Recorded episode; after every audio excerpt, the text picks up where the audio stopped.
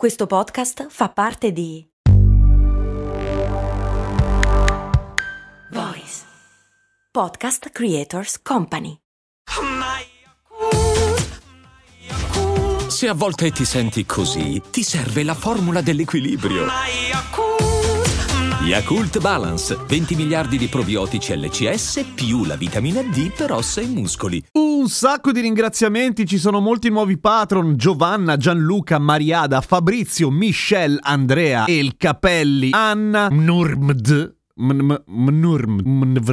E Carlo. Ed è proprio Carlo che esordisce nel suo ruolo di patron facendo una domanda fichissima: perché l'essere umano convive con l'irrefrenabile voglia di far scoppiare il pluriball? O meglio, perché esistono cose a caso che ci soddisfano? Cose molto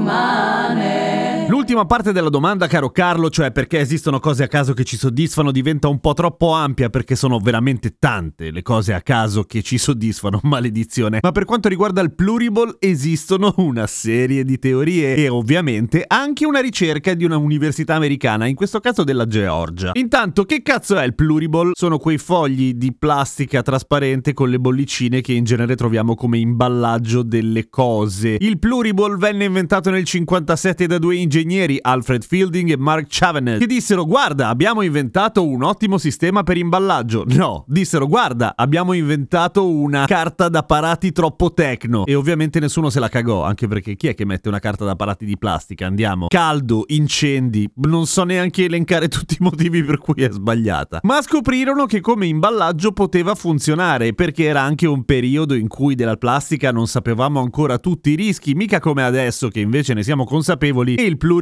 non si usa più. Si usa ancora, in realtà. Si usa ancora molto, troppo. In realtà c'è stato a un certo punto un momento in cui la Sealed Air, cioè aria sigillata, quella che nome creativo, il maggiore produttore di bubble wrap del mondo, ha deciso di rinnovarsi e cambiare il loro prodotto, renderlo più moderno, più al passo coi tempi e le nuove esigenze ecologiche, facendolo, no, sempre di plastica in realtà, dell'ecologia non gliene fregava un cazzo, semplicemente hanno notato che il pluriball è grosso, vale a dire, essendo pieno d'aria, i rotoloni sono molto grandi, per cui hanno iniziato a venderlo sgonfio e gonfiato poi dei clienti che lo usavano per imballare i loro prodotti. Ha funzionato, solo che non scoppia più come prima e c'è stata una sorta di rivolta nel web. Ma il mercato ha rapidamente contrattaccato con la moda dei Poppers, cioè quelle schifezze di gomma colorata che vendono nelle edicole per i bambini, che sono delle cupoline che le giri da una parte e dall'altra e simulano un po' il pop del bubble wrap, cioè della pluriball. Altra plastica! Ma tutta questa cazzo di passione di noi esseri umani appunto per il pluriball da dove viene? Ci sono, come dicevo prima, una serie di teorie. La prima è che è una questione come sempre legata all'evoluzione, cioè noi siamo particolarmente programmati per essere costantemente in movimento. Per due ragioni. Uno, perché il nostro corpo ha effettivamente bisogno di muoversi, se no sclera, nel senso che è una macchina che non è fatta per stare ferma. La circolazione è ampiamente aiutata dal movimento degli arti e del corpo in generale, cioè il cuore è fatto sì per pompare sangue, ma vorrebbe tanto una mano da tutto il resto del mondo. E i muscoli non possono stare fermi troppo tempo, così come le giunture, così come tutto il resto, perché a un certo punto ci si incrocca tutto, detto scientificamente, per cui abbiamo la tendenza a cercare di muoverci un pochino. È ovvio che scoppiare pluriball non è esattamente quello che il nostro organismo stava cercando per evitare di fare una vita troppo sedentaria, però il nostro cervello viene in qualche modo fregato e dice: ok, mi sto muovendo. L'altra teoria, sempre legata all'evoluzione, è il fatto che noi esseri umani abbiamo bisogno in qualche modo di stare allerta costantemente, perché potrebbero arrivare le famose tigri dai denti a sciabola e farci un culo come una capanna. Quindi abbiamo sempre un surplus di energia